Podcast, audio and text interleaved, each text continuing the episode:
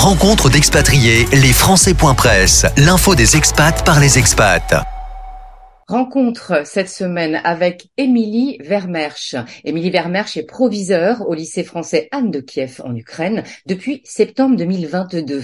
Fondée en 1994, la petite école Anne de Kiev est homologuée en 1995, prend le nom de Collège français Anne de Kiev en 2005, puis celui de lycée français Anne de Kiev en 2010 avec aujourd'hui à peu près 60-64 élèves inscrits de la maternelle à la terminale. Nous avons donc l'approviseur qui va en parler avec nous. Émilie Vermersch, bonjour. Bonjour, ravi d'être avec vous. Merci. Devenir proviseur à Kiev, ça relève du défi. Pourquoi avoir postulé à un tel poste? Alors lorsque je postule sur le poste en 2022, il n'y a pas la guerre. Hein. Le contexte politique est tendu, mais je le répète, il n'y a pas la guerre. Le lycée de Kiev, vous l'avez bien dit, qui va de la maternelle à la terminale, c'est un établissement conventionné de la EFE et il est dans une dynamique de montée des effectifs avec plus de 500 élèves et il se trouve confronté à cette époque à une problématique immobilière en raison justement de l'augmentation du nombre d'élèves. C'est devenu un défi par la suite, à partir du 24 février, lorsque la Russie a envahi l'Ukraine. Pourtant, ma motivation, elle n'a pas faibli parce qu'on me donnait les moyens euh, d'assurer ma mission pédagogique. Donc voilà, un défi mais euh, maîtrisé maîtrisé et que vous avez accepté de relever. Vous êtes seul ou en famille hein? Alors à la base, venir en Ukraine, c'était un projet familial, mûrement réfléchi. J'avais vécu cinq ans à Barcelone. C'était vraiment quelque chose sur lequel on s'était penché. Ensuite, les contraintes sécuritaires, elles ont fait qu'il a fallu revoir cela. Donc j'ai la chance d'avoir une famille, euh, deux enfants qui s'adaptent à tout type de situation. Donc mon fils, il est en seconde, il est scolarisé au lycée Anne de Kiev et il suit en fait les cours en distanciel depuis la France. Alors c'est vrai que j'attends impatiemment le jour où il sera possible pour lui de me rejoindre, de découvrir cette fabuleuse ville de Kiev, les Ukrainiens si chaleureux, et surtout pour lui qu'il puisse échanger euh, en chair et en os avec ses camarades de classe. Et le deuxième? Alors ma deuxième, elle est à la Sorbonne, elle fait une double licence sciences politiques, euh, histoire géo. Alors depuis euh, depuis l'invasion de l'Ukraine par la Russie, est-ce que vous avez reçu une formation spécifique pour savoir comment réagir? Oui, clairement, il y a eu tout un accompagnement hein, entre le 24 février et mon arrivée en Ukraine. À l'initiative de la EFE, j'ai participé à un stage. Alors ça s'appelle un stage départ en poste sensible au camp de Ben. Et en plus, j'avais été euh, personnel de direction dans un lycée militaire au Britannique à la Flèche. Donc j'avais été également sensibilisée à tout ce qui était problématique de sécurité des élèves et des personnels. Quant à mes personnels qui sont à Kiev, ils ont tous reçu, bien évidemment, une formation au premier secours. Alors venons sur le lycée maintenant, le lycée français Anne de Kiev. Dans quel euh, état avez-vous euh, retrouvé l'établissement? Alors le lycée, il n'avait subi heureusement aucun dégât matériel. il faut savoir qu'il était scrupuleusement entretenu par les gardiens ukrainiens et par euh, le responsable ukrainien. Une des conditions pour nous pour pouvoir ouvrir en présentiel, c'était d'avoir des abris homologués par les autorités ukrainiennes.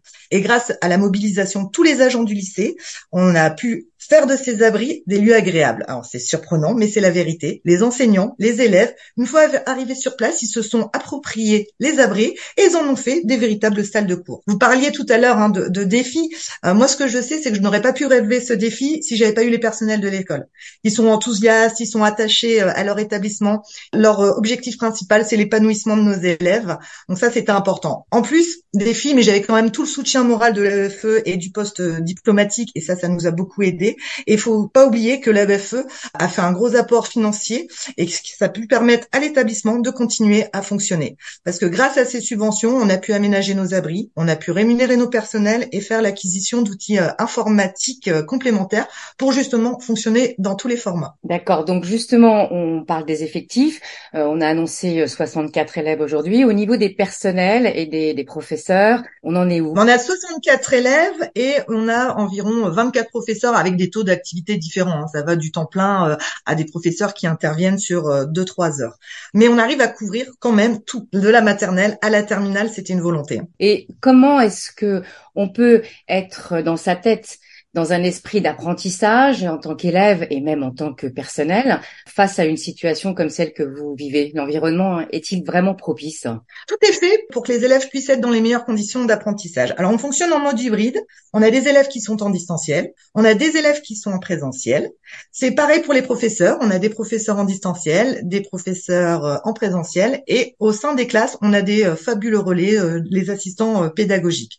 Alors on est tous euh, là-dessus dans un environnement contraint, on en est bien conscient, on remplit tous des tâches qui sont absolument pas les notes, mais je pense que notre priorité c'était euh, adaptabilité, réactivité pour pouvoir mettre en œuvre cette mission pédagogique. Certes, des fois les conditions peuvent être difficiles, mais c'est quand même des conditions qui sont les plus proches euh, de conditions d'apprentissage normales pour l'élève. Il s'y retrouve, les parents s'y retrouvent. Pourquoi? Parce que j'ai une communauté éducative qui est là, qui a la volonté de poursuivre sa mission. Alors, c'est pas tous les jours simple. On s'interroge, on se questionne, on sait s'adapter, on sait surtout innover pour mettre en place des situations d'apprentissage variées et puis surtout qui conviennent à nos élèves. Donc voilà, c'est, ce sont des magiciens. Donc vous avez réussi à trouver le moyen de faire passer toutes ces consignes et de travailler dans une bonne symbiose euh, avec toutes les générations représentées, du petit de maternelle au grand terminal. Oui, ça, il n'y a pas eu de souci parce qu'on on a des enseignants et euh, des personnels qui sont euh, formés en fonction des âges, bien sûr, de, de, nos enfants. Nous, ce qui était important pour nous, c'était surtout la sécurité. Hein. C'était vraiment aussi notre préoccupation majeure la priorité du poste diplomatique, hein, la priorité de la EFE. Il n'y a pas d'improvisation. En matière de sécurité, on est tous mobilisés et on doit mettre en place des protocoles qui sont adaptés, qui sont surtout connus de tous. Très vite, ils ont d'ailleurs été mis à l'épreuve de la dure réalité. Hein. Euh, moi, j'ai été admirative de la résilience de mes élèves, des équipes. J'ai quand même des images fortes hein, qui me viennent hein, lors des bombardements sur Kiev le, 10 octobre. Euh, nous, on est dans les abris et pourtant, euh, ça bombarde et les courses poursuivent. Il y a ah la récréation. Ah ouais, il y a la récréation il y a le goûter parce que bien évidemment dans les abris nous sommes équipés, hein, pas seulement en produits pharmaceutiques mais aussi en, nourriture. Euh, il y a des chamailleries aussi, mais c'est la vie qui continue. C'est vraiment l'image la plus forte. Et pourquoi Je pense aussi que ça a été possible? Parce que euh, les équipes, elles ont réagi avec professionnalisme, avec sérénité, dans les abris mais aussi face à leur écran, parce que j'avais des professeurs qui continuaient à faire euh, leur enseignement en distanciel. Et je crois que ça n'aurait pas été possible sans cette culture de la sécurité qu'on avait mis en place.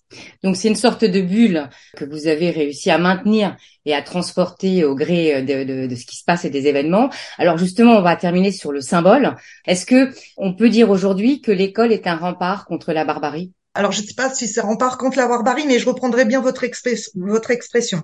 Je dirais surtout l'école, c'est la bulle d'oxygène. C'est ce temps de normalité dans un contexte anormal. Tout est mis en œuvre par le conseil d'administration du lycée, par l'AEFE, par l'ambassade, pour permettre aux élèves de revenir à l'école dès le mois de septembre, de retrouver leurs camarades, de retrouver leurs enseignants.